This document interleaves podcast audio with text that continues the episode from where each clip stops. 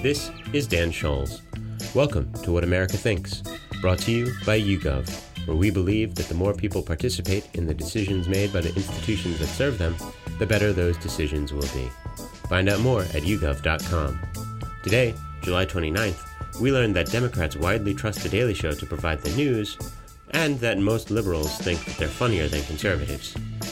We also learned that Scott Walker is better known among Republicans, but his favorability rating hasn't really improved since March, and that the Jeep brand shows more resilience than its corporate parent, Chrysler.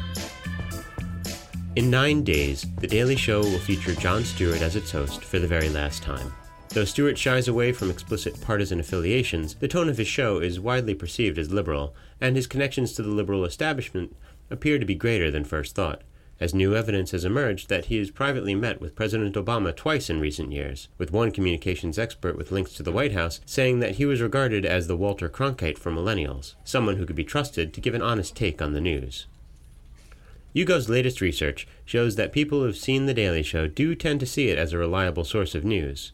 Half of the 46% of Americans who have seen the show think of it as a reliable source, while 33% think that it isn't. There's a strong partisan divide on this issue, however, as most Democrats who've watched the show think that it's reliable, while most Republicans who've seen it do not.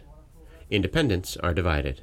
Even including the 39% who have not seen The Daily Show, 45% of Democrats view the show as a reliable news source.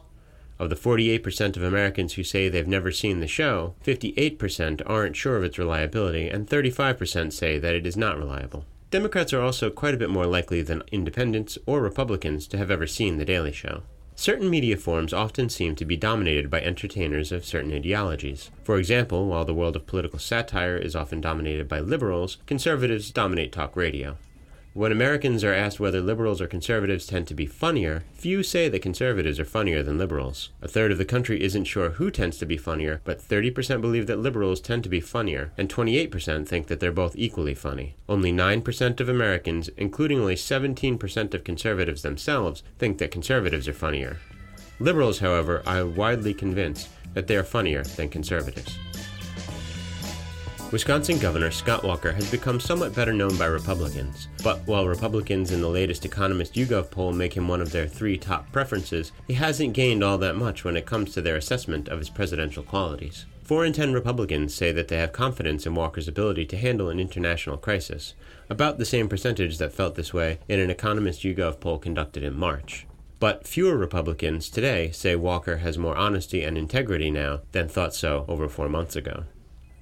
While 44% today say that Walker is qualified to be president, 50% said so in March. Walker continues to get high scores when Republicans are asked about his ideology. Just over half say he's conservative, less than one in five call him a moderate or a liberal. But more than a third of Republicans continue to say that they don't know how to characterize Walker.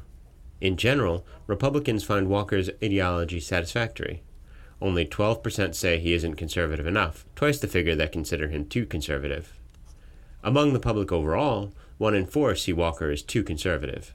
In March, conservative was the most common characterization of Walker by both those who liked him and those who did not. The picture of him has become more nuanced, at least among Republicans. Walker scores moderately well on electability. More than a third of Republicans say that he is at least somewhat likely to win, though somewhat more disagree. 11% call Walker the most likely GOP nominee, behind only former Florida Governor Jeb Bush, and just ahead of Donald Trump, who's leading in polls of Republicans. What seems to have happened in the months since March, when the last Economist YouGov poll that focused on Walker was conducted, is that Republicans have learned about Walker. Both their favorable and unfavorable opinions of him have risen. That's true for the public overall as well. Opinion of Walker is evenly divided positively and negatively, as it was in March, though more today express an opinion of him. Two Missouri hackers well publicized remote control hijack of a Jeep Cherokee sent the vehicle in question into a ditch, yet it has barely put a dent in Jeep's consumer perception so far. Jeep has shown a lot more consumer perception strength over the last three years than its parent, Chrysler, which seems to be feeling the brunt of a record $105 million fine for mishandling 23 recalls. While Chrysler currently has its lower consumer perception levels in more than 10 months, Jeep has three times better perception, putting them at or above the domestic automaker sector average.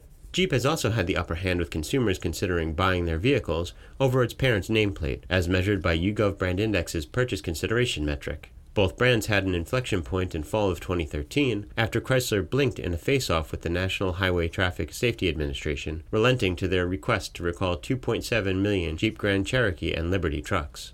Perhaps powered by the post recall relief, Jeep went from 10% of consumers saying they'd consider buying one the next time they were in the market for a car to 12%, where it has remained until now. While that remains slightly below where the domestic automaker sector average currently is at 13%, Chrysler has wavered between 8% and 9% over the past two years. YouGov Brand Index used its Buzz score to determine consumer perception, which asks respondents if you've heard anything about the brand in the last two weeks through advertising news, or word of mouth, was it positive or negative?